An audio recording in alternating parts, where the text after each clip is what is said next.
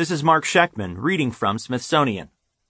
Netflix will finish Orson Welles' last film, by Aaron Blakemore.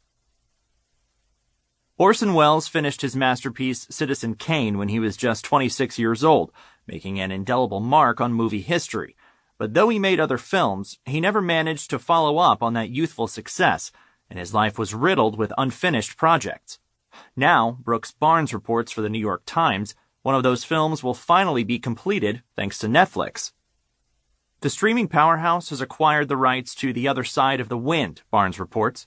The movie, which Welles began making in nineteen seventy, was never finished, but now Netflix has negotiated an agreement.